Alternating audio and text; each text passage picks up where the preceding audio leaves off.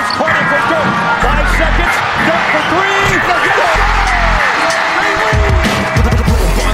Nincs egyszer a végén, ha battog a spalding Minden nap élmény, blokkok és zsákok Na gyere megmutatom, ez NBA szerelem Keleten, nyugaton, robban a zaj Nincs egyszer a végén, ha battog a spalding Minden nap élmény, blokkok és zsákok Na gyere megmutatom, ez NBA szerelem Keleten, nyugaton Éj jó! Szép jó napot kívánunk mindenkinek, ez itt a Keleten-nyugaton podcast. A mikrofonok mögött Zukály Zoltán és Rédai Gábor. Szia Zoli! Szia Gábor, sziasztok, örülök, hogy itt lehetek. Folytatjuk listánkat, ugyanis a top prospektekről, a legnagyobb tehetségekről beszélgettünk az egyik előző adásunkban, ahol ugye eljutottunk körülbelül 11-12-ig, és annyi volt a feltétel, hogy a 24. életévét még nem betöltött játékosokat próbáljuk listába rendezni, és hát nyilván itt nem a helyezéseken van azért a fő hangsúly, hanem hogy beszéljünk róluk, hogy mi lehet a kifutásuk. És hát nagy meglepetésre a top 11-ünk majdnem teljesen ugyanaz volt. Én gyorsan a listámon végigszaladok, Vembayama, Halliburton, Edwards Banquero, Scotty Barnes, Zion, Lamelo, Chet Holmgren, Maxi, Schengen és Kate Cunningham, ez volt a top 11-em. Zolinak picit más sorrendben ugyanez volt, kivéve, hogy a 11. helyre ő már felrakta Jalen Williams-t, és Kate Cunningham csak 12. volt, de az adás végén azért ő is jelezte, hogy látja ám, hogy Kate miért van egy picit feljebb, és nagyjából innen folytatjuk akkor a beszélgetésünket, mert hogy nálam nem 12. Jalen Williams, hanem csak 13. úgyhogy mielőtt róla beszélünk, nagyon kíváncsi vagyok, hogy meg tudod-e tippelni, hogy ki még az az egy prospekt, aki itt őt beelőzte. Jalen Johnson? Nem, nem ő. Na, ez meglepő számomra viszont. Mert én megmondom őszintén, hogy és itt megint lehet, hogy arról kell beszélnünk, hogy megfertőztél, de én Jalen Johnson-t raktam a 13. helyre, és ebbe bele van az is egyébként, hogy nagyon friss élményeim is vannak róla, és az mindegy, hogy mikor veszük fel ezt az adást, de ugye volt a Martin Luther King nap, és a Spurs a hawks a korai meccset játszott. Wemby nyilván elvitte a sót a második félidőben valami 20 azt az összes pontját akkor dobta a második félidőbe, tehát gyakorlatilag 23 ponttal végzett, és mindet a második félidőbe dobta. De Jalen Johnson-t én nem láttam olyan sokat, még sokkal kevesebbet, mint a Gábor, de, de olyan szintű all meccset rakott ki pályára basszus, hogy hihetetlen. Tehát amellett ilyen 16-17 pontja volt, volt egy rakás lepattanója, 5 stílje, és én láttam benne a kutyát, tehát konkrétan rámordult egyszer Vembire is, mert Vembinek volt egy nagy játék a másik oldalon, és akkor ugye gyors indítás, és ugye end van Vembin pont, és hát meg volt ez a szép összerezzenés, és Johnsonnak olyan jelenléte van, ami egyre inkább meggyőz engem arról, hogy egy all játékos lehet, amit te valószínűleg már láttál benne egy ideje, mint, mint max potenciális. Jelen pillanatban például, beszélünk majd mostanában fog jönni nyilván a ranglistánkon Mobley is. Igen, kitaláltad, ha ma, szóval nálam ha ma Mobley az, aki, aki belőzte őket. Igen, nálam, nálam ha ma, ma kérdezem meg, már pedig megkérdeztél ma, Jalen Johnson-t előrébb raknám egyszerűen. Nem. Látom benne most azt a valakit, aki, aki sokkal jobb all játékos lesz, mert Moblinak, lukakról beszélünk megint, hatalmas lukak vannak a játékában. Mobley védekezése az évvédője szintű folyamatosan. Tehát, hogy ott van ebben a beszélgetésben, és már tavaly is ott volt. Ez önmagában azt gondolom, hogy egy akkora szó, amit nagyon kevés játékosról tudunk az egész ligába elmondani. És igen, nála az, hogy támadásban mennyire nem fejlődik, az, hogy kis ígéretes passzaiból nem nagyon tűnik úgy, hogy olyan komolyabb playmaking lenne. Az, hogy az időnként ígéretes tempóiból abszolút nem tűnik úgy, hogy valaha tripla lesz. Ezek komoly hiányosságok, de nem gondolom mínuszos játékosnak az ő max kifutását még mindig támadásban. Hát ugye nyilván ez a DeAndre Ayton probléma, hogy lehet hogy ő is olyan lesz, aki bizonyos akadályokon sosem megy át, és sosem megy keresztül. Na, persze nem hasonló játékos Aitonhoz, de amit akarok ezzel kapcsolatban mondani, hogy ha egy szegény ember Adebayoja tud akár lenni támadásban, ami szerintem nem egy rossz, hát ilyen hasonlat, és emellett ilyen évvédője szintű játékos pont mint Adebayo, akkor azért az egy, az egy nagyon komoly prospekt, és az említett két Jelenbe, Jelen Johnsonba és Jelen Williamsbe pedig talán ezt nem látom, hogy egy ilyen folyamatos top 15, top 20 körüli játékos tud lenni, de hát Bemadebajónál lehet érvelni amellett is, hogy top 15-ös játékos. Ennek ellenére, hogy a két Jelennek hatalmas rajongója vagyok, ennek ellenére én ezért raktam előrébb gyakorlatilag náluk Moblit. Tehát akkor te Jalen Williams elé is raktad. Így van, tehát ugye ezt mondtam, hogy 12 nálam Mobley, és 13 Jalen Williams, és Jalen Johnson is közel van, de egy picit hátrébb egyébként. Picit hátrébb van. Igen, uh, Jalen Johnsonról beszéltem, hogy miért uh, hihetetlen all tehetségnek látom. Még mindig hiszek Mobley-ban, de abban már nem hiszek, hogy a támadójátéket valaha olyan szintre tudja rakni, hogy szupersztár legyen. Tehát, igen, tehát arra igen. polcról már, már levettem így egy három éves minta után gyakorlatilag. Én ezért mondtam ezt az Adebayo párhuzamot, hogy ő úgy lesz nagy játékos, ha kijön belőle a max potenciál. Még ahhoz is, az, az a durva, hogy még ahhoz is nagyon sokat kell fejlődni, hogy támadásban olyan legyen, mint Adebayo. Igen, igen, ez igaz. De látom a csíráit, a playmakingnek is látom a csíráit, a, a gyűrűk közeli kísérleteknek, a középtávoliknak, tehát pont hasonlóak az erényei szerintem. Fair enough. Akkor kíváncsi hogy ki jön nálad a 14. helyen, ugye mondtad, hogy még nem Jalen Johnson. Igen, de azért én is akarok egy kicsit Jalen Williamsről beszélni, mert azt el kell mondani róla, hogy ő szerintem gyakorlatilag egy olyan fizikai talent, Egyébként ez ugye Jalen Johnsonra is igaz, sőt nála még jobban, de egy olyan fizikai talent, amire nagyon sokat elhiszed, hogy rá lehet pakolni. És jó keze van, most már a triplája is kezd összeállni, úgyhogy Jalen Williamsnél ez tök jó, és az is, hogy a nyilvánvaló, de egyébként nem könnyű passzokat meg tudja passzolni. De azért belőle a zseni az egyértelműen hiányzik, tehát hogy valamiben, valamiben nagyon kiemelkedő legyen, az hiányzik belőle, és talán ezért nem voltam képes például Cade elé rakni, de ugyanakkor, hogyha mondjuk elképzelünk, ezt már tudom, mondtam korábban ezt a hasonlatot, Jalen Brown-t jobb passzolással,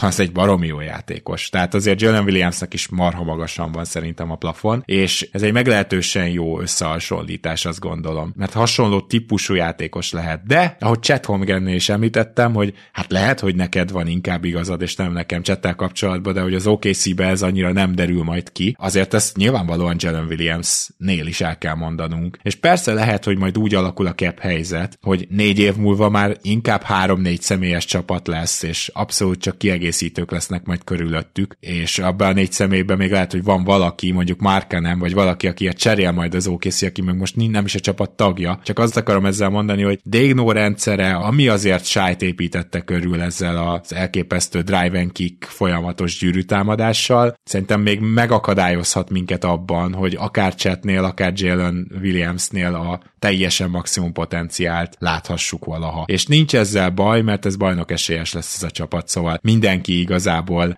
meggyőződésem, hogy mindenki elégedett lenne, hogyha olyan a kifutás, hogy bajnoki címet is nyernek. Szóval ezt még gyorsan Jalen Williamsre akartam mondani, és kérdezted a 14. helyezettemet, aki még ugye megelőzi Jalen Williams-t, és ő pedig nálam Darius Garland. Na most ugye Garland idén hát ez, ez problémás ez az év, csak ő szerintem mutatott eleget ahhoz, hogy azt mondjam, hogy ő egy nagyon stabil kezdőirányító lehet egy jó csapatban is.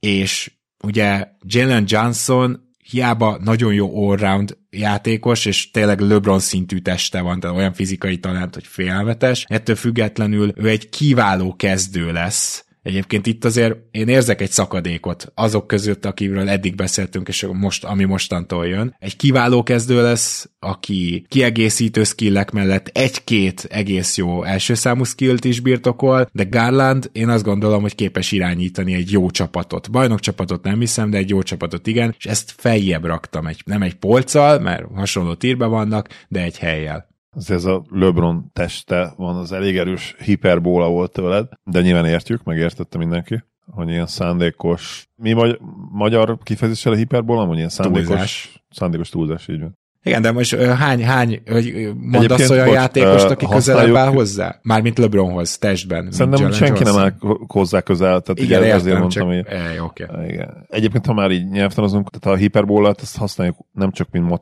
matematikai kifejezés, hanem így is, nem? Abszolút, tehát mint irodalom órán is hallhattuk, hogy a hiperbóla, van, mint, jó, mint szuper, egy ilyen költői eszköz.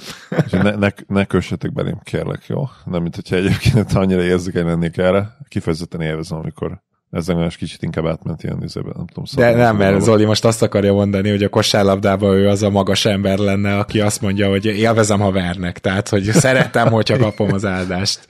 Így van. És ha már szeretem, ha, hogy vernek, akkor lesz itt két olyan játékos, aki nem tudom, hogy imádják-e, ha verjék őket, de ők szeretnek verni másokat. De reagálj de... kérlek Garlandra, mert nem tudom, hogy nem, neked mennyivel... 15 Ja, akkor Úgyhogy, itt van nálad is, igen. Ugye Evan Mobley 14 hogy mondtam, Darius Garland 15 Igazából nagyon tetszik, amit mondtál, hogy bár idén nem jó, de ő mutatott már annyit, hogy, hogy egy ilyen, mondhatjuk, hogy előkelő helyre rakjuk, bár ha meg arról beszélünk, hogy mondjuk ha egy évet csináltuk volna a listát, nem emlékszem, hogy, vagy illetve, hogy Hát, két évet igen. csináltuk. Nem, lehet, Igen, két évet csináltuk. magasabb helyre raktuk volna. Ne, ne, Azért nem biztos, biztos. hogy nem raktuk még magasabb helyre, igen. Igen, de hogy akkor még ben voltak Morenték, meg ben volt Persze, pár olyan persze, játékos, aki, Hát meg aki igen, miatt igen, nem. igen. Tehát ő neki Jó. valószínűleg itt lesz a helye. Minden esetre attól a top 15-ünk is ugyanaz, mert Jalen Johnson jön nekem a 15. helyen, úgyhogy eddig ezt rossz. kipipáltuk.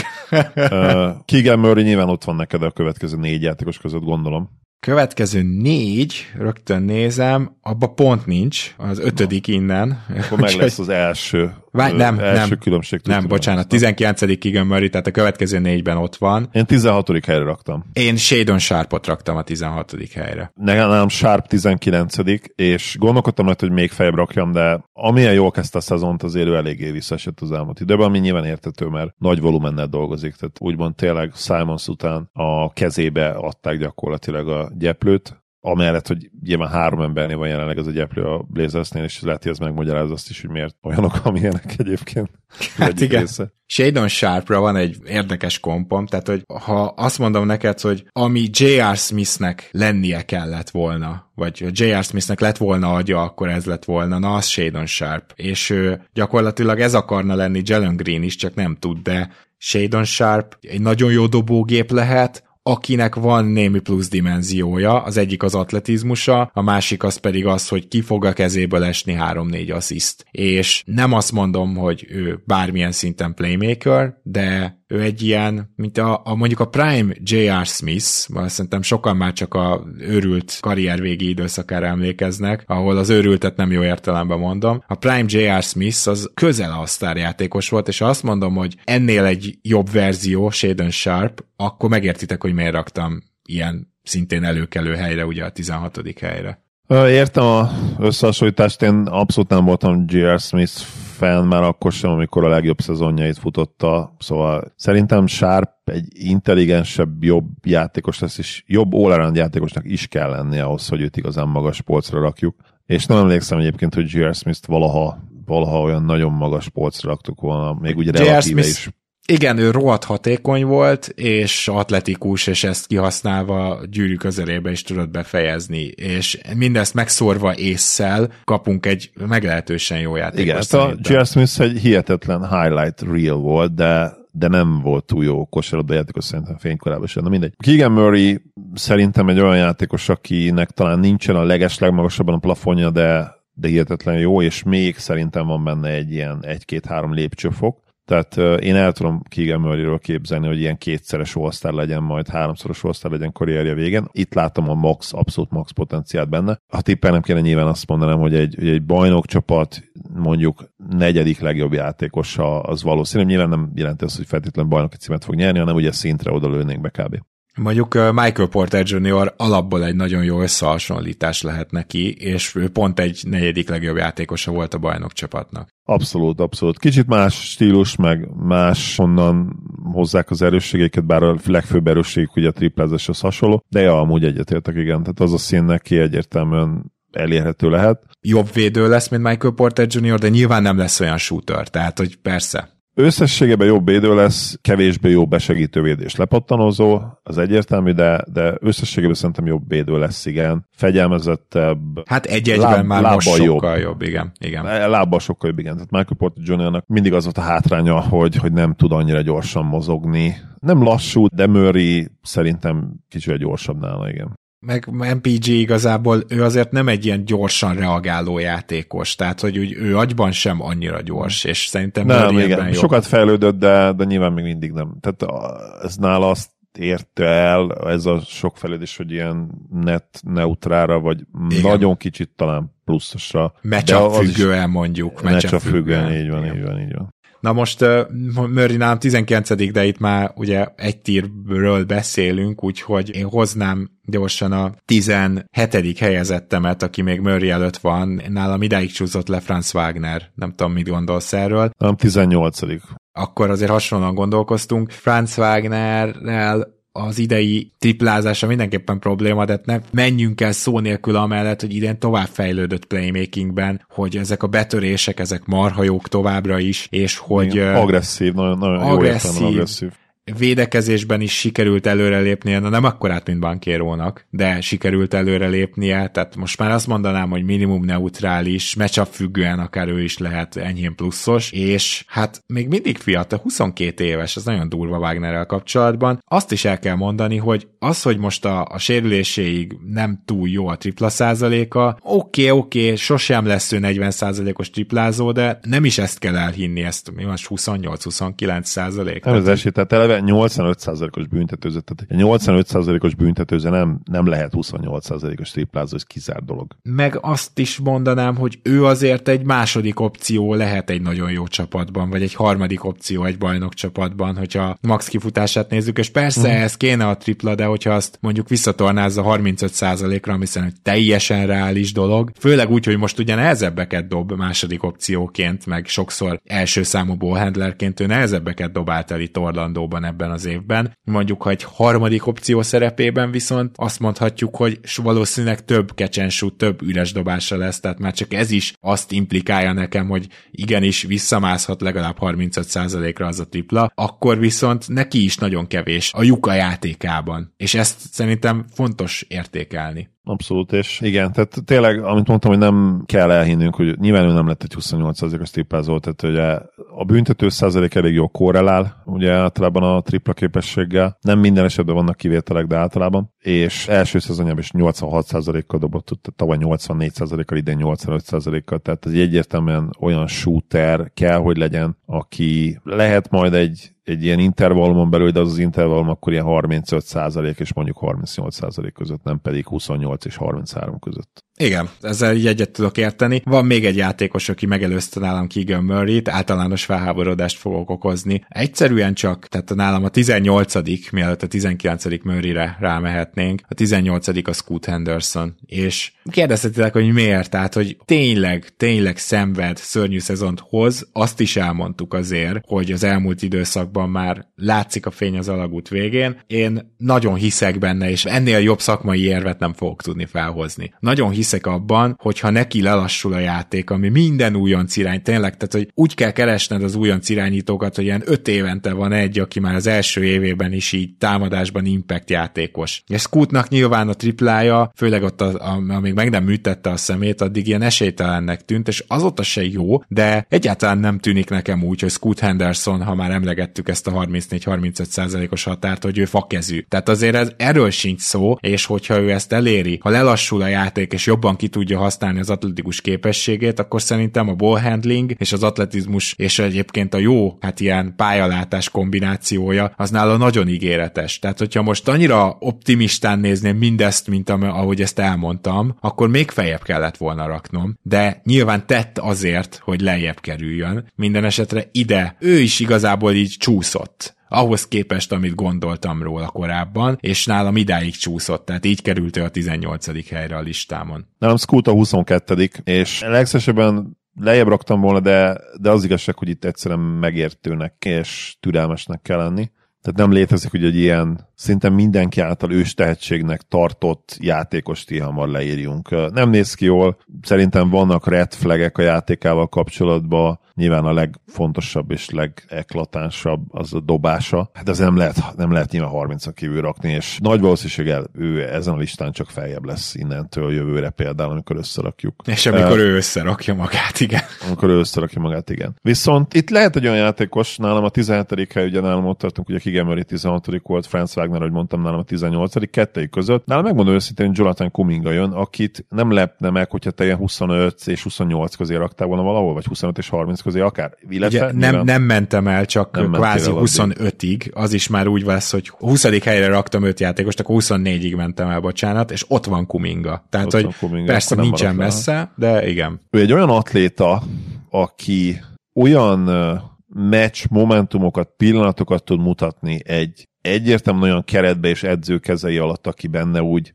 Hát nem igazán hisz szerintem. Azt hiszem, hogy az elmúlt hetek történései alapján is ugye egyébként ezt kijelenthetjük. Nem azt mondom, hogy az lenne a megoldás, nehogy félreértsen bárki, hogy most Kuminget 35 percezteti Steve Kerr, mert nem áll még erre készen a 21 éves Kuming, ez tök egyértelmű. Tehát ő egy... Jó, csak azért azt jegyezzük meg, hogy a Golden State jelenleg Szaricsal és Kumingával sokkal jobban néz ki, mint Raymond green és Lunival, tehát hogy azért igen, lenne igen, rá szakmai jók is. Igen, de nyilván Kör nem tudja ezt még elengedni, és nem engedheti el. Erről beszéltünk sokat, nem kell körbe járni ugyanezt a témát megint. Szóval ez a két dolog, és a tavalyi triplázása, idén egyébként az, hogy tényleg agresszíven, tud egy, egy az egyben meccsapokat támadni. Ha Dallas ellen például ugye tényleg ott volt, az, azt hiszem ellenünk volt ez a bizonyos meccs, hogy áldottuk kört, hogy nem rakta vissza már a negyedik negyedre. Komik, lehet, hogy a Denver ellen volt, valamelyik kedvenc csapatom ellen meccs volt, az tuti, és annak a csapatnak a szurkolói áldották tényleg kört, hogy nem rakta vissza pályára, mert akkor a meccs a probléma volt félpályán, és úgy tudta támadni a védőit, faltokat kiharcolt, jól fejezett be a gyűrű közelében. Most már egészen jó büntetőzik 70% felett, és egyszerűen olyan momentumokat látsz a mérkőzéseken, amikre legszesebben azt mondanád, hogy egy jövőbeni szupersztárt látsz, de ha meg, megnézed, hogy hogyan áll össze a játéka,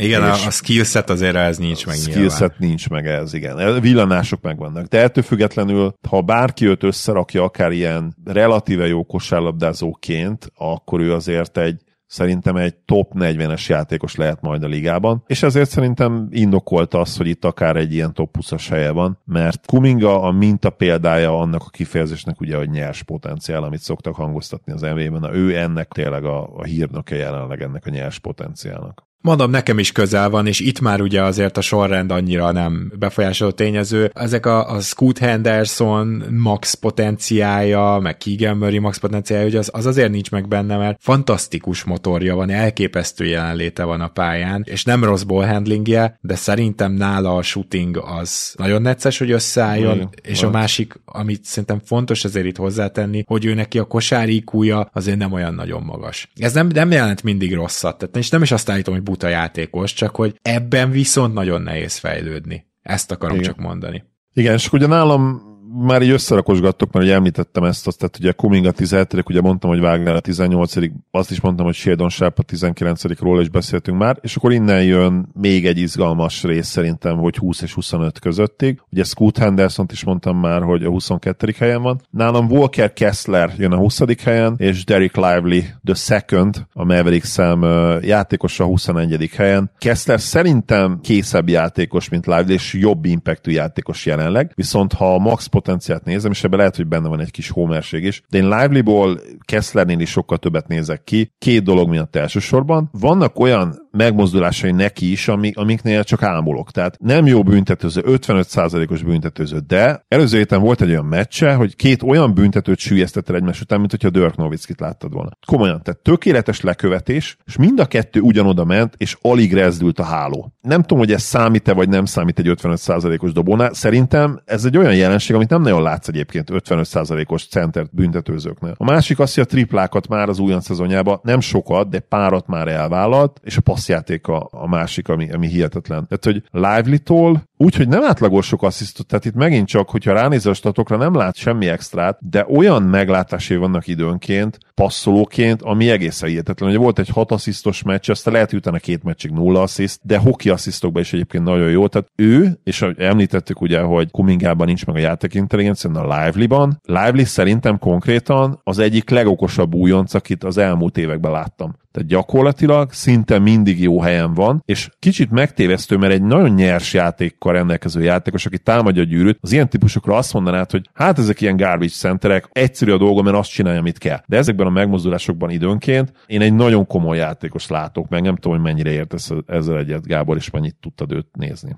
Igen, tudtam őt nézni, hát dallas sokat nézek, és nem írtam fel a 24-be, de mondjuk a 25. helyen nálam is ő jönne, és nem Kessler, és abszolút ők következnek itt. Én azért nem hívom őket garbage centernek, mert nekem a garbage center az, akinek nincs kiemelkedő képessége, és szerintem mind a kettőjüknek a gyűrűvédés az kiemelkedő képesség. Lávinak még lesz, tehát most se rossz, de nyilván ott még nincs Kessler szintjén, de lesz, ebben majdnem biztos vagyok. Szóval ők többek nekem, mint egy garbage center, ugyanakkor mind a ketten roll centerek, és én az első reménypontoddal nem értek egyet, én szerintem nem reális azt várni, főleg amúgy Doncsics mellett, mert nem is lesz ez szükség, és nem is mutatkozik meg, hogy ő sokkal jobb dobó legyen, jobb büntetőző lesz, lehet, hogy lesz egy-két tripla kísérlete, lehet, hogy eldobálja azokat, mit tudom, ilyen Valanciunas szinten, például ez egy nagyon jó komp triplázás szempontjából talán, de alapvetően egy roll center, gyűrűvédő center, ez fontos, nagyon jó, jó helyen is van, mert Doncsics mellett ez tényleg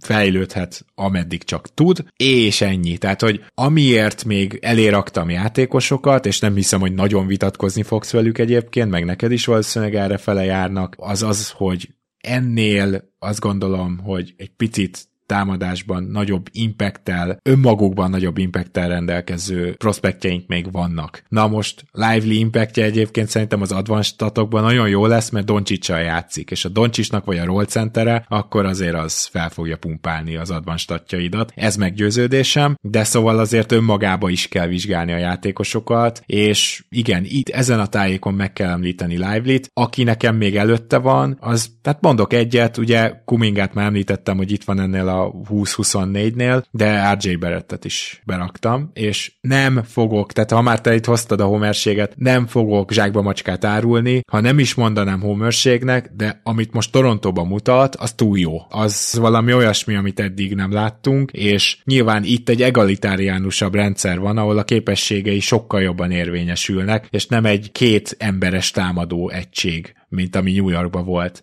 Viszont azt látom, hogy ő ebből most jelen pillanatban élete leghatékonyabb dolgait mutatja, és nyilván azért ő képességekben egy sokkal szélesebb körű támadó, mint például Lively, ez nem is kérdés. Nem rossz védő, sőt, inkább pluszos védő, erős, de az, hogy némi playmakinggel egy nagyon jó gyűrű támadó, szintén ez a Jalen Brown, Jalen Williams vonal valahol gyakorlatilag, és hogy ezek a játékosok azért tudnak értékesek lenni, ezeket hívják kicsit számomra, nem, nem szeretem ezt a kifejezést, de slashernek ugye, és hogy hát Beret ilyen, és amit most láttam tőle az elmúlt nagyon kicsi mintán, mennyi ez, 8 meccs, hát az alapján muszáj azt mondanom, hogy itt már meg kell említenem őt, mert ő ráadásul annak ellenére csak 23 éves, majdnem kész játékos, tehát itt azért, amikor Scoot Hendersonokról beszélünk, ott bőven lehet egy ilyen katasztrófa potenciál is, meg mindjárt hozom itt Eamon thompson is, de hogy azért beretnek, az a padló, ez már nem csak magasan van, hanem az már ki van kövezve, szóval ezért. Tök jó mondtad, itt még akkor lesz egy érdekes beszélgetés, hogy Eamon Thompson mondtál nálam, nálam Ozsár Thompson egyértelműen előrébb van, és nagyobb potenciál, hogy erről is beszélgethetünk egy kicsit.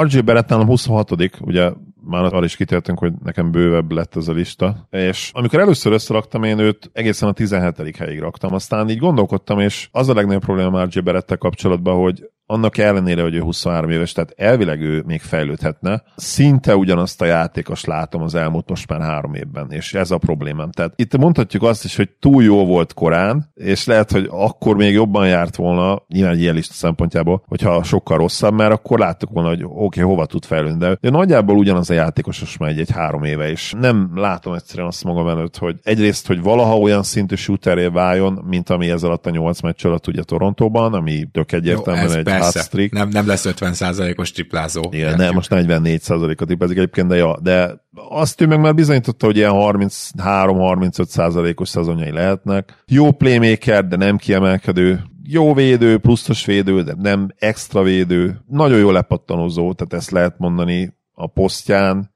és kb. ennyi. Egy jó játékos. Hát, Szuper jó jelenléte csak... van, nem? Tehát, hogy igen, érzed, hogy a pályán van. Abszolút, csak nem látok benne különösen nagy potenciált. Ezzel igazából nem tudok annyira vitatkozni, mondom, egyszerűen túl jó volt ez a nyolc meccs, és ez most nagy hatással ja. volt rám. Mit szólsz ahhoz, hogyha még itt a 20 24. hely környékén Tyler hero is megemlítem. Én megmondom, hogy Tyler hero leraktam egészen a 37. helyig. Azon is gondolkodtam, hogy őt kihagyjuk egyáltalán teljesen, mert ugye annyira ilyen különleges szituáció most, de, de persze azért nem lehet lehagyni. De ha eltekintünk attól, hogy ugye rohadtul sérülékeny, én nem látok nála sem igazából olyan nagyon komoly fejlődés. Playmaking terén oké, okay, fejlődött playmaking terén, védekezésben is egyébként, mert ugye ma már nem mondhatod feltétlenül azt rá, hogy nem akar és nem csinálja a dolgát. Én pont ezzel a kettővel akartam érvelni. Mm, igen. Kevés meccs van ugye ebben a szezonban relatíve, ugye most már mennyi féltávnál Lassan, tartunk, nem is ilyen így 20, van. 20 meccse van. És alapvetően meg a másik probléma ugye, hogy egyébként most nézem, hogy szerintem ő rohadtul betöltötte a 24-et, és nem kéne rajta lenni a listán, nem? Nem, még nem, még négy nap. Yeah. Oké. Okay. Úgyhogy igen. Nem tudom, ne, nehéz, nehéz hírót. Tehát ő szerintem egy kész játékos, már nem tudom ezzel mennyire értesz egyet, és ezért nem vagyok egyszerűen a potenciájára nagyon ráizgul, mert nem rossz, I- de... Igen, de nála is marha magasan van a padló, itt a sérülékenység az, amit én nagyon Igen, megemlítenék. Annyit azért hagyd mondjak, hogy mivel, hogy ugye sokat volt sérült, nyilván ha ez a trend folytatódik, akkor hát fejlődés sem tud folytatódni, de egyébként, Pro- amikor produktum pályán terén, van, bocs, produktum terén egyértelműen top 27-8 legrosszabb esetben, ez nem kérdés. igen, persze. De inkább top 25, inkább, inkább top 25. Vagy inkább top 20. De Az is lehet, igen. Igen, igen, igen. De, de azért itt azt elmondhatjuk híróról, hogy pont azért, mert sokat kellett kihagynia, az ő fejlődése lehet, hogy lassabb, de a liga talán legjobb fejlesztő csapatában játszik, és látszik, hogy fejlődik, csak ugye nem tudsz úgy fejlődni, hogy kihagysz két hónapot, aztán megint kihagysz egy hónapot, és nagyon kíváncsi leszek, hogyha lesz esetleg egy olyan idénye, amit teljesen végigvisz, mondjuk a következő, vagy az azt követő, akkor még meg tud-e téged cáfolni, mert én nekem van egy olyan sanda gyanúm, hogy még azért van benne egy fokozat, mert nem azt állíthatjuk róla, hogy egyáltalán nem fejlődik, fejlődik ő, csak lassan, és leginkább a sérülései miatt lassan, és mondom, ezek összefüggő dolgok, de azért szerintem benne még van potenciál arra, hogy még ennél is jobb legyen, és azért itt is ugye elég magas ez a padló. Úgyhogy A sérülések miatt egyetértek, tehát ő soha nem játszott még 70 meccset se egy szezonban se, tehát tényleg nem volt soha szerencséje. meg hogy, meg, hogy egy húzamban sokat játszani, az nagyon sokat számít. Oké, okay, igen, igen. Igen, híróval kapcsolatban lehet, hogy egy picit szörösszívú voltam, mert egyébként tényleg látszódik azért valamilyen szintű fejlődés. Nem annyi, amit azért én szeretnék, tehát most ha megnézed például per 36-ra a statjait, azért az elmúlt három szezon azért nagyon hasonló. Picit több pontot szerez, igazából ő sem nagyon tud ugye odaérni a büntető vonalra. Jó playmaker mondjuk, tehát ilyen második számú irányítói posztot is akár elvisz. Hát produktum alapján top 20-22, potenciál alapján mondjuk ilyen, lehet, hogy ilyen 27-8. helyre előre kéne raknom, mert azért még vannak olyan játékosok, akikről most talán kicsit beszéltünk, akiknek beszéltem egyértelműen nagyobb potenciál van. Beszéljünk a Thomson igrekről, mert én még itt Ément hoztam a top 25-be, te meg akkor valószínűleg Osszárt, akit légy szíves Nezsével mondj, mert az én fülemet is bántja egy picit. Szóval, hogy Mindenképp. köszönöm a hallgatóink nevében is, de Émen legyen az, akivel kezdünk. Bár igazából mind a kettőjükről elmondhatjuk, hogy ez a fakezűség, ez akár az NBA karrierjükbe is kerülhet, a komolyabb NBA karrierjükbe. Na de, Émen Thompsonnál azért mégiscsak ott vannak olyan irányítói és labdavezetői képességek, ahol, hogyha nyilván tehát mind a kettőjüknek valami 31-2 százalékos tripláig el kéne érnie, hogy itt jó csapatban ők 20 percnél többet játszanak. De enélkül ez nem fog menni, tehát ez mind a kettőjüknél alapfeltétel. Csak én azt gondolom, hogy Émen az, aki jobban megúszhatja azt, hogy nem tud dobni, Osszár viszont ugye nem lesz fő labdakezelő, másodlagos se nagyon, az talán, de az is inkább ilyen Ingles módra, és nem klasszikusan, nem tudom, pick and roll-okat hívva, meg Paul George módra, na így, hogy érthető legyen, és ezért aztán nála sokkal nagyobb bűn az, hogy ennyire nem tud dobni, mint Émennél. És ezért van az, hogy én Ément rakom előrébb potenciálban, annak ellenére, hogy Osszár gyakorlatilag egy Jonathan Isaac in the making, és lehet, hogy vele kapcsolatban megnézhetjük azt, hogy Jonathan Isaac milyen játékos lett volna, hogyha nem lett volna állandóan sérült. Persze azért centerbe Osszárt nem raknám be, és Jonathan Isaac-et pedig Meg Isaacnek azért ennél nélkül. Sokkal jobb dobása volt már korán Isaacnek. Igen, mint tehát hogy ő, ő, ő nem volt ennyire falkezű. Szóval ezért van az, hogy én itt Ément akartam megemlíteni, de ezek tényleg olyan, itt most belemegyünk már abba az ilyen, nem tudom milyen ajahuaszkás révületbe, ahol már olyanokat jóslunk, ami most még nem látható, ezt már bele kell érezni a játékosba, hogy tud ennyit fejlődni, mert nagyon-nagyon falkezű mind a kettő. Én most gyorsan megnéztem, Isaacnek volt a harmadik évben 34%-kal triplázott majdnem három kísérlet mellett, előtte 32,3%-kal három és fél kísérlet. Szóval igen, más kategória teljesen. Igen. Büntető százaléka is egy jó 20%-kal jobb volt. Én szimplán azért rakom egyébként magasabb polcra Ozárt, mind a ketten itt jönnek egyébként, konkrétan egymás mellé raktam őket. Ozár előbb és utána ugye Émen, mert Ozár, mint all védő, és szándékosan így mondom, hogy all védő, tehát gyakorlatilag akárhány poszton elvédekező játékos, Szerintem ez mindig értékes lesz az NBA-ben. Viszont ahogy mondtad, ahhoz, hogy e- ez ne 20 percre legyen értékes, mint ahogy egyébként például Isaac-nél is volt sokszor, de már nála azért másokból, tehát ő egyszerűen nem tudott egészséges maradni szerencsétlen. Ahhoz kell valami fajta dobás tényleg, mert tök mindegy. Tehát Dennis Rodman is a mai ligába hozhatnád át, teleportálhatnád, nem tudna 20 percnél többet játszani. Tehát esélytelen lenne. Modern NBA Talán, talán el... Rodman centerben, small ball centerben tudna. Talán. De, de nem. Olyan tudott, hol tudna Rodman játszani, small centerek, olyan line ellen, ahol nem tudott center triplázni, de meg végig sok védekezésben egyébként tényleg a sokoldalúsága az, az használható lenne mondjuk kulcs labdabirtoklásoknál és védekezéseknél is a meccs végén, de hát támadásban borzasztó helyzetben lennének, mert na igen, mindegy. De bocs, nekem teljesen egyértelmű, hogy Osszát hogy kell majd használni, ő belőle Draymond Green-t kell nevelni. Tehát ő neki az az út, ahol érvényesülni tud, és majdnem egy az egyben. És ahhoz is kell egy, nyilván most hagyjuk, hogy Greennek volt ugye 40%-os triplázó szezonja, de mert azt nyilván soha nem fogja elérni Ozár. Hát igen, de Draymond Green tényleg érvényesül tripla nélkül. Ugye pont most idén megint jól triplázik, de azért a, a szezonjai nagy részében őt tök egyedül hagyták, dobjad rá, és inkább nem dobta rá, és ennek ellenére is tudott érvényesülni, csak történelmi shootinggal körülött, tehát ezt ne felejtsük el. Igen, igen. Mindenesetre Thompson ikreket tényleg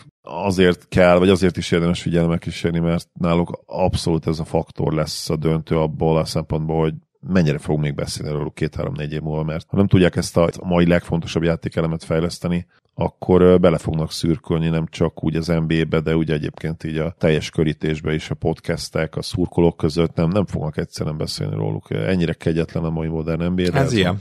Igen. Zoli, hogyha megengeded, akkor Igen. nekem az van, hogy itt igazából még felírtam négy-öt nevet, és ezért végül is meg tudnám csinálni 30-ig a listámat, csak így bedobálnám őket, és reagálj rájuk, jó? Hogy uh-huh. nálad hol van, kb. errefele gondolta, de az egyik ilyen név, akit be akarok dobni, az Kobe White, és nyilvánvalóan az idei szezonja miatt. Igen, Kobe White nálam 31. helyen van, csak az idei szezonja miatt egyébként. Tehát ha tavaly csináltuk volna ezt a listát, nem lenne nem 50 Ja. Nem, lenne, nem lenne 50 igen. Kobe White-nál azért figyelemre méltó nem csak az, hogy most végre összeállt a dobása. Mindig voltak jó időszakai, de nem, nem láttunk ilyen szezon tőle, hanem az is, hogy védekezésbe is végre valahára, mert ott voltak az eszközök hozzá, végre valahára előrébb lépett. Úgyhogy azért itt két nagyon nagy lyukat sikerül úgy tűnik befoltozni, és hát nem lesz egy top playmaker, és azért ő nem lesz egy maxi szintű scorer, tehát nem az. Tehát nem akarok nagyon nagy magasságokba menni, és valószínűleg nagyon sok fejlődési potenciál már nincs benne, de azért ez egy elég jó irányítónak tűnik most. Tehát, hogy én szerintem valahol itt azért már meg kell említenünk, mert megint csak magasra tette az eddigi produktumával a padlót. Igen, a shooting és a playmaking fejlődés az, az olyan szintű, hogy nem maradhatott le erről a listáról. Még mindig óvatos lennék abból a szempontból, hogy nehogy kiderüljön később, hogy ez egy ilyen fluk év volt, és igazából ő inkább az a játékos, akit láttunk korábban a több éves minta alapján. Benne van a pakliban, igen, tehát ezért nem mertem magasabbra rakni, de egyébként érted, ha ezt az évet most elhiszed, akkor őt is ilyen top 20 környékén kéne inkább megemlíteni. Igen, produktum terén abszolút, igen. Tehát itt egyértelműen raktunk már olyan játékosokat előrébb, akik statisztikailag nem olyan jók idén, de hát ugye ez nem csak erről szól, vagy elsősorban nem is erről szól ez a lista. Nagyon kíváncsi vagyok, hogy uh, oké, okay, nem kíváncsi, akkor lelőném a poént, úgyhogy mondd inkább, hogy kik vannak még itt, mert jó, szerintem jó. Van, egy, van egy játékos, akit nem biztos, hogy elfelejtettél, mert végül is lehet érvelni amellett, hogy nincs top 25 környékén, hanem csak utána közvetlenül, de, de rohadt impresszív ez a srác is. Jó, én még Josh Gidit szeretném megemlíteni itt ez a 25-30-as mezőben. Nem, 26. Gidi. Aha, akkor ott egyre szóval. gondoltunk. Josh Gidinél ugye az ilyen ordító csapdajátékos veszély az, ami, mert ő is produktumban már most előrébb van, de hogy lesz egy olyan játékosod, akit persze most a Boston drukkerek azt mondják, hogy hát milyen hagytuk dobni, és hát bedobott négyből hetet. Igen, aztán majd egy playoff meccsen lesz ebből egy hétből egy, vagy egy hétből kettő. Az, hogy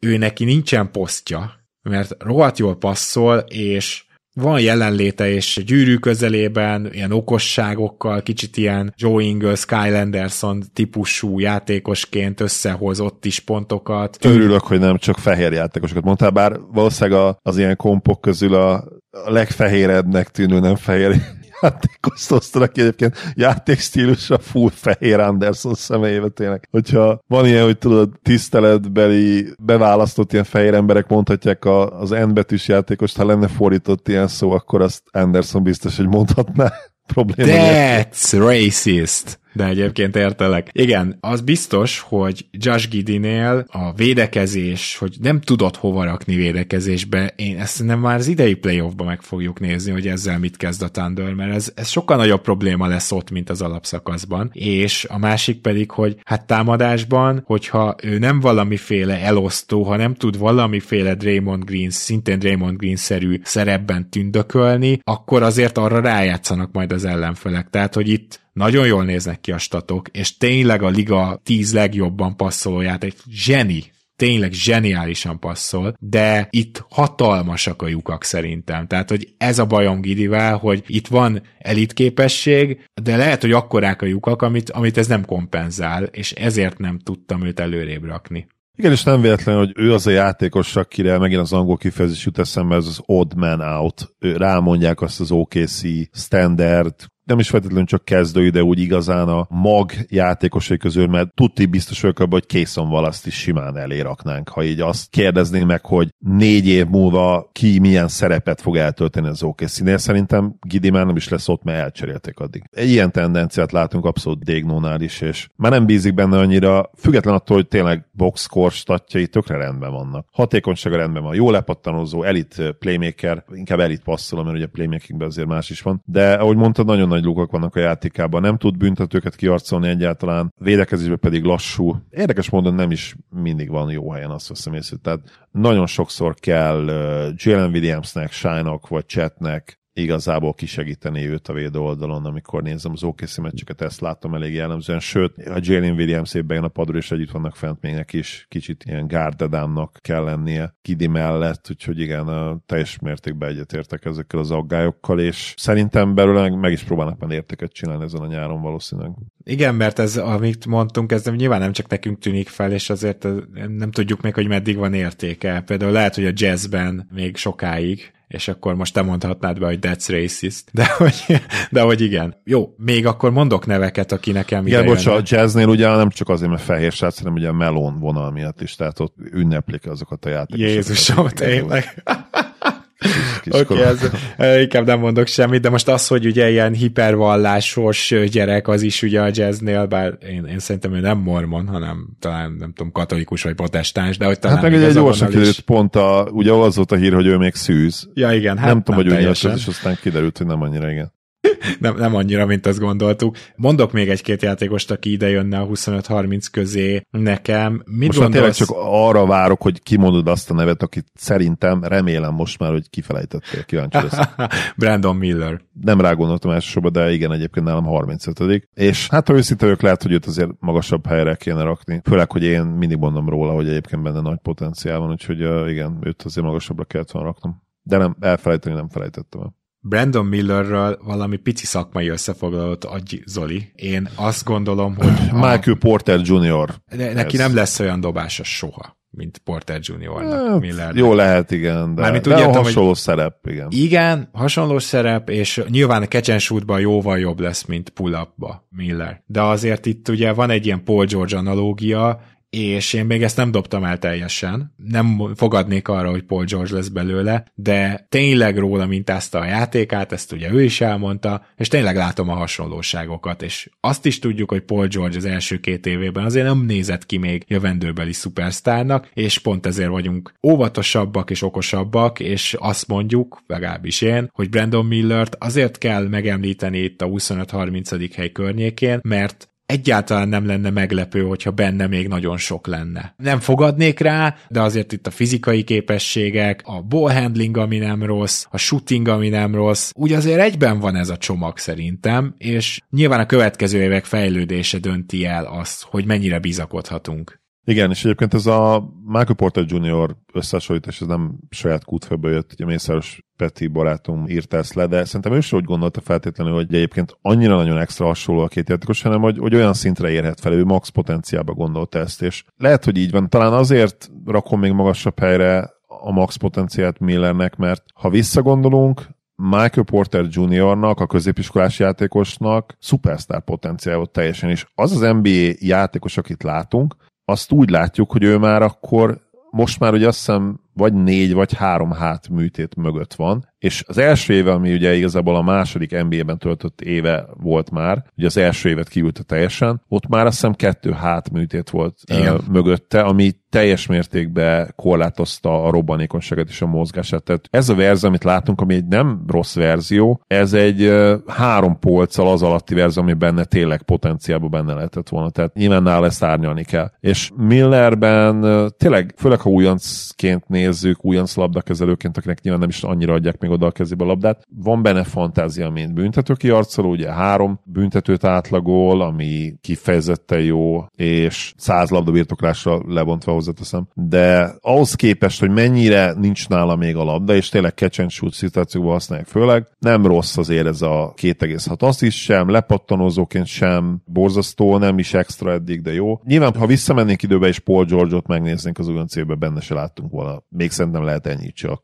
mint, mint amit Igen. most mi lehet ebbe beleláthatunk. És hogy mondtad, az fogja eldönteni, hogy hogyan fejlődik. Na, de még mindig nem mondtad azt a nevet, akire várok. Oké, okay. kettő nevet írtam még fel összesen, úgyhogy kétségbe esett kísérleteim, ezek már Tari Eason és Cole Anthony nevét írtam még fel. Akkor nem, nem. És kíváncsi leszek, hogy, hogy amellett érvesz hogy én tévedek, vagy hogy tényleg nem jutott eszedbe. Akkor lelő van point, én, én Hackers Juniorra gondolok, aki szerintem egészen hihet, sőt, nem szerintem ez, ez objektív tény, hogy elképesztő újon szezont fut, és bár idősebb ruki, de olyan all elemeket mutat meg, és én annyira látom a kutyát a játékában, és ugye Jimmy Butler a padról is szintén látta az egyik meccsen, ahol ilyen hesitation, turnaround, fizikális jumpert ütközés után mutatott, hogy így nézett, hogy oké, okay, ez a gyerek ilyeneket is tud, és Hackez szinte minden meccsen kis túlzással mutat valamilyet. Tehát a karácsonyi meccse, 31-10-es meccse, én ott Nyilván azon az egy meccsen, de én ott egy sztárt láttam. Nem fogadnék arra, hogy ő konzisztensen sztár lesz, de az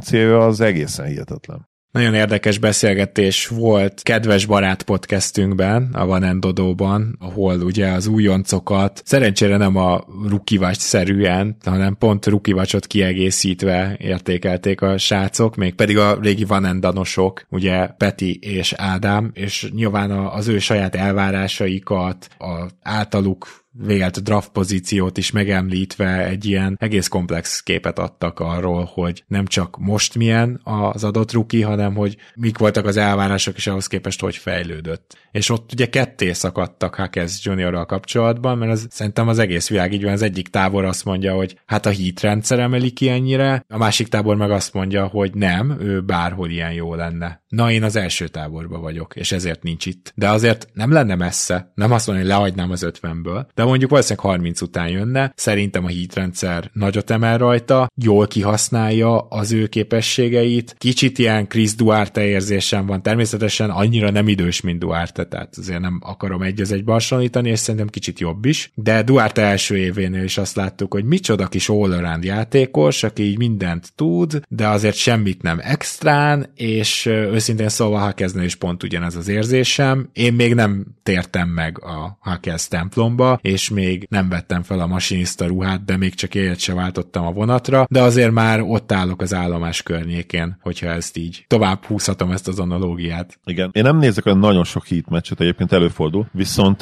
Hakeznek mindig megnézem a gyakorlatilag az összefoglalóit, és ott azért látszanak azok a konkrét mozdulatok, és nekem ez azt mutatja, mondja, hogy neki azért egy nagyon komoly repertoárja van így 22 évesen, és felmerül a kérdés bennem, hogy kicsit alul értékeltek őt a draft pozíciókban. Hát ezt most uh, már én... azért kijelenthetjük. Most már kijelenthetjük, igen. Én nem feltétlenül egy alacsony plafonnal rendelkező játékos látok, hanem egy, nyilván nem akarok még jelzőt, címkét rakni rá, de ebből egyértelmű, hogy a max potenciált én magasabbra értékelem, mint te. Nyilván most még fingunk nincs, hogy melyik lehet reális. Igen, és talán még azt tenném hozzá, hogy azért a Hakes hívők ne háborodjanak fel, hiszen csak a Thomson ikreket, és tényleg azt nyers potenciára, Brandon Millert említettük meg előbb, én, te nálad ugye például ő már mögötte van, és Wembayamát. Szóval azért erről a draftról nyilván ő most nagyon elő van, csak ez a draft eddig elég nagy csalódást okoz, ezt is tegyük hozzá. In, innentől... Készon valasz érdekes még egyébként, hogy ő annyira jó csapatba került, de én benne is nagyon sokat látok, csak nyilván a mindent jól csinál srác, de egyszerűen nem tud neki több játék ide jutni, így se újoncként, hiába csinál jól minden.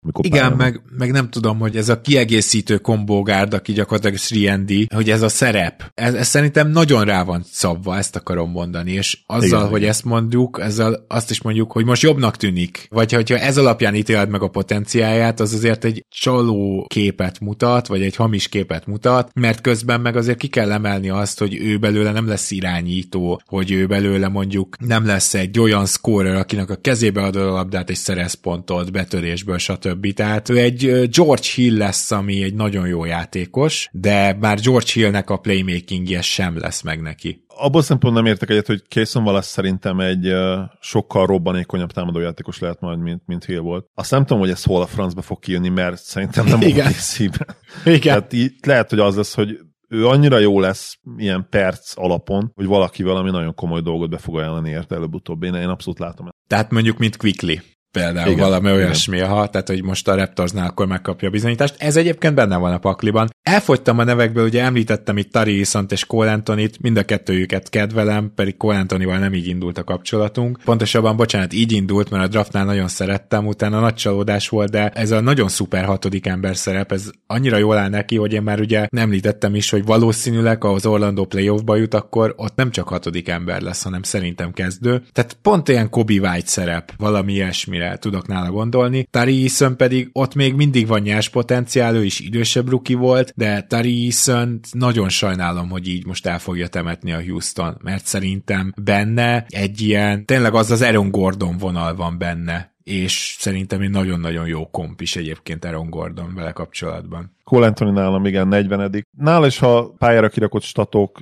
idei impact alapján mennénk, akkor top 30 lenne valószínűleg, de van egy csomó olyan játékos, aki fiatalabb nála, és nagyobb potenciált is látok benne. Alul méretezett irányítók, Ráadásul ő is azért kicsit ilyen kombós, még akkor is, hogyha egyébként nyilván jó playmaker, de nem mondanád azért ilyen kezdő irányító szintű playmakernek szerintem, hogyha passzkészséget nézzük. Jó, nem Kivéve a Magicben, mert ott még mindig ott ő meg nincs a annyira, legjobb, igen. Meg ott nincs annyira szükség rá, igen, mert ugye van két nagyon jó playmaker csatárod. Jaden Ivy leesett, nagyon lezuhant, tavaly raktuk volna össze ezt a listát, top 20-ba lett volna nálam. Ó, bocsáss hát, meg. Ezt nagyon jó, hogy mondtad, mert őt viszont még beírtam abba a 25 környéki részbe. Igen. Tehát igen, itt a 25-30 között őt azért még, még meg kell említeni. Igen, nálam 33 egyébként a listán, de nagyon lecsúszott, tehát tavaly biztos, hogy top 20-ba raktam volna. Készen van az egyébként 36 Kem Thomas 39 még róla beszéltünk egy kicsit, na ő szerintem hosszú évek óta a legnagyobb jelölt arra, hogy, hogy a legértelmetlenebb 20 pont címet ha ezt így címnek nevezhetjük, hazavigye idén. Nem tudom, mit gondolsz erről, Gábor? Hát tényleg nem tudom én sem, mit gondoljak erről nem biztos, hogy felkerült volna az 50-es listámra. Az a helyzet, hogy Cam Thomas nál egy dimenziósabb szkórert nem ismerek a ligában. Tehát még ugye Jaden Hardit kedvencedet szoktam Cam Thomashoz hasonlítani, de még Jaden Hardinak is egy jobb all-around játéka van, mint neki. Még akkor is, hogyha sok a hasonlóság kettőjük között, főleg ugye fizikailag, és hogy, hogy szerzik a pontjaikat. De ez olyan szintű egy dimenzió, amivel már nem tudok mit kezdeni, tehát még ha összességében egy jó szkórer is, azért a mai ligában ez rohadt kevés, és nyilván ezeket beszokták skatujázni hatodik ember szerepbe, de most látjuk, hogy Cole Anthony a hatodik ember, akinek a playmakingje másik planétán van Cam Thomashoz képest, szóval nem tudom, nem hiszem, hogy akár ilyen magasra is raktam volna, ha megcsinálom addig a listát ez is a fair enough kategória, ugye én is mondtam, hogy gyakorlatilag a legértelmetlenebb 20 pontos scorer jelen pillanatban a ligában. És Jalen Greenünkről szerintem beszéljünk még, mert ő egyértelműen a legnagyobb ilyen zuhanó ebbe a listába. Egészen a 43. helyig sikerült leraknom, és akkor még egyszer miről beszélünk, egy, egy U24-es listáról, és ezen 43.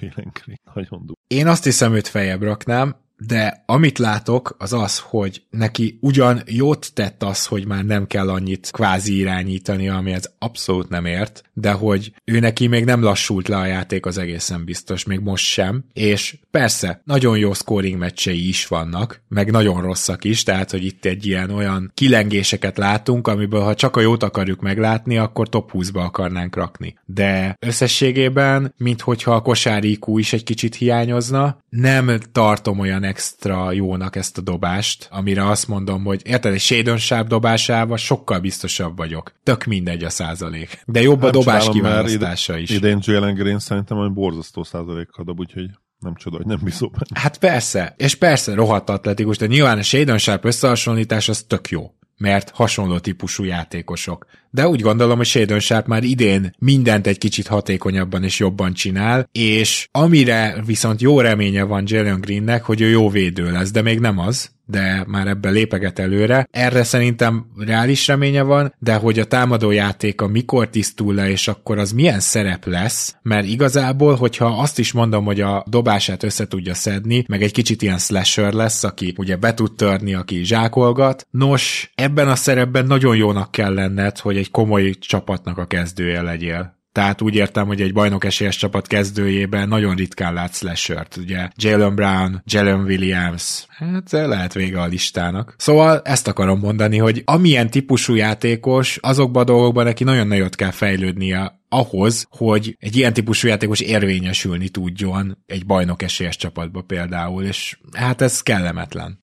Én most olyan szinten lejöttem a Jalen, soha nem voltam, hogy igazán rajta, vagy legalábbis nem én vezettem a vonatot. Lehet, hogy ott ültem mondjuk egy ponton még, de... Igen, de azért azon a vonaton megfordultál, én arra nem is nagyon szálltam föl. Nem, viszont én nem, hogy leszálltam erről a vonatról, de én a vonat után se néztem. Tehát, Sőt, így, én... így legurultál, tudod, így majdnem eltört a kezed, de... Én teljesen lemondtam róla idén ebben a szezonban. Semmi nincs, amit hogy igazán jól csinál. Nincs egy olyan NBA készsége sem, ami fontos lenne és jól csinál. De a kevésbé fontos dolgokban se jó. Tehát nem jól lepattanozó, nem, nem igazán jó playmaker. Ezekben még oké. Okay. Büntetőt kiharcolni, abban is mondjuk ilyen átlagnál valamivel jobb. De hát ez egy top 3-as pikről beszélünk basszus. Ahhoz képest 0 ez a 40 kal dob a mezőnyből. Ja. 40 kal dob a mezőny. Az... Hát kicsit azt is mondhatjuk, hogy a Houston annak ellenére jó, hogy ő sokat játszik, vagy hát relatíve jó, de mindegy. Igen. Van-e még bárki olyan érdekes név itt az 50-es listádról, akit szerinted említsünk meg, mert én úgy érzem, hogy nagyjából lezárhatjuk egyébként az adásunkat. Hát igen, igen. Vannak még ilyen nevek, ugye Peyton Watson 47. helyre raktam, nagyon nyers még, de hihetetlenül jó roleplayer dolgokat mutat ide a Nuggetsben. Hé, hey, hagyd kérdezzelek meg, hogy Vince Williams-t felrak raktad-e az ötvenbe? Mert azért az pedig, elmúlt pedig hetek produkciója volna, igen, az igen. nem gyenge. Így van, itt nem, de, de hát nyilván itt már vannak olyan játékosok, akik ugye kimaradnak. Okorót raktam még 40 és 50 közé, Jalen Durant. Durant... Durant, de hiányzik nekem erről a listáról. Miért felejtettem el? Hát ezért nem róla, tudom, de... lehet, hogy hamarabb kellett volna kicsit hát, beszélni. Igen, de Durant az a bajom, hogy ő, ő meg pont az ellentetje, hogy megvan a statisztikai produktum már most, hihetetlen stat meccsei vannak, de az a baj, hogy róla kijelentetjük, hogy soha nem fog megtanulni dobni, és nem is lesz cél, tehát olyan szinten nem tud dobni, hogy... Hát meg ugye ez védekezésben nagyon zéró ez az impact, tehát hogy tök jól hangzik Igen. a három blokk Igazából meg a ő, ha nagyon őszinték vagyunk, a következő André Drummond. Sajnos jelenleg én is ezt mondanám, de azért az nem egy rossz játékos, tudod, az egy elég jó játékos, ha ő tényleg André Drummond lesz. Szerintem Drummond soha nem volt jó játékos, és az volt a szerencséje, hogy pont ilyen két éra közötti ilyen légüres térben mozgott egy 5-6 évig, amíg a statjainak köszönhetően tudott jó kis lóvét szerezni. Én abszolút ezt gondolom mm. Drummondról, szerintem soha nem volt jó játékos. Jó, okay. stat, jó statisztikákat hozott. Oké, okay, nagyjából igazad. Ennyire nem fogalmaznék sarkosan, de nagyjából igazad van azért Jalen Durantnél még hagyjuk meg azt a lehetőséget, hogy ebből kitörjön, de ő egyféleképpen törhet ki ebből, ha a védekezése az azzal jár majd, hogy a csapata jelentősen jobb amikor pályán van, és komolyan vehetően befolyásolja az ellenfél támadását. Mert egy, gyűrűvédő centertől ez kell. Tehát ő neki ez az útja, kíváncsi vagyok, hogy erre rá tud-e lépni ez szerintem nem rossz lezárása amúgy az adásnak, úgyhogy Zoli, nagyon szépen köszönöm, hogy itt átbeszélted a prospektjeinknek a második felét. Tehát eljutottunk kb. 12-től olyan 30-35-ig, úgyhogy azért bőven volt kiről beszélni, és kedves hallgatók, ti meg majd mondjátok el nekünk, hogy ki az, akit szerintetek kihagytunk, esetleg méltatlanul le vagy felraktunk, persze itt már ugye nagyon sok olyan fiatalról is beszéltünk, akinél ebbe a pillanatban kicsit jóslás az, hogy mi van benne. Abszolút, köszönjük, hogy meghallgattatok minket. Most tényleg jelezzétek, ha valamit esetleg úgy érzitek, hogy elszúrtunk, akár pozitív, akár negatív irányba. Én meg örülök, hogy itt lettem. Szia Gábor, sziasztok! Kedves hallgatók, tartsatok velünk, köszönjük szépen, hogy vagytok nekünk, hogy hallgattok és hogy támogattok minket. Kérlek, őrizzétek meg a jó szokásotokat a jövőben is, mi pedig robogunk tovább, addig is minden jót kívánunk nektek. Sziasztok!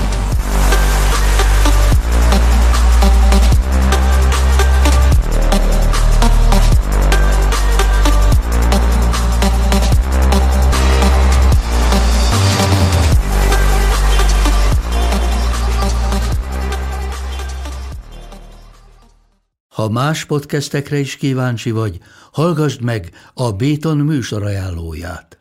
El tudod képzelni, hogy a podcastet, amit éppen most hallgattál, fél év múlva már a mesterséges intelligencia generálja? Mi sem. De ha érdekel, eljötte már a gépek lázadása. Hallgass bele az Embertelen podcastbe. Orsós Lajos vagyok, a műsor házigazdája. Egyelőre még élőben. Egyelőre. Fedezzük fel együtt, hogyan ismerkedik, randizik, mesél és vitatkozik Betty és Péter, két teljesen mesterséges intelligencia. Lajos, a podcast címét mond még egyszer, Léci. Oké. Okay. Embertelen podcast.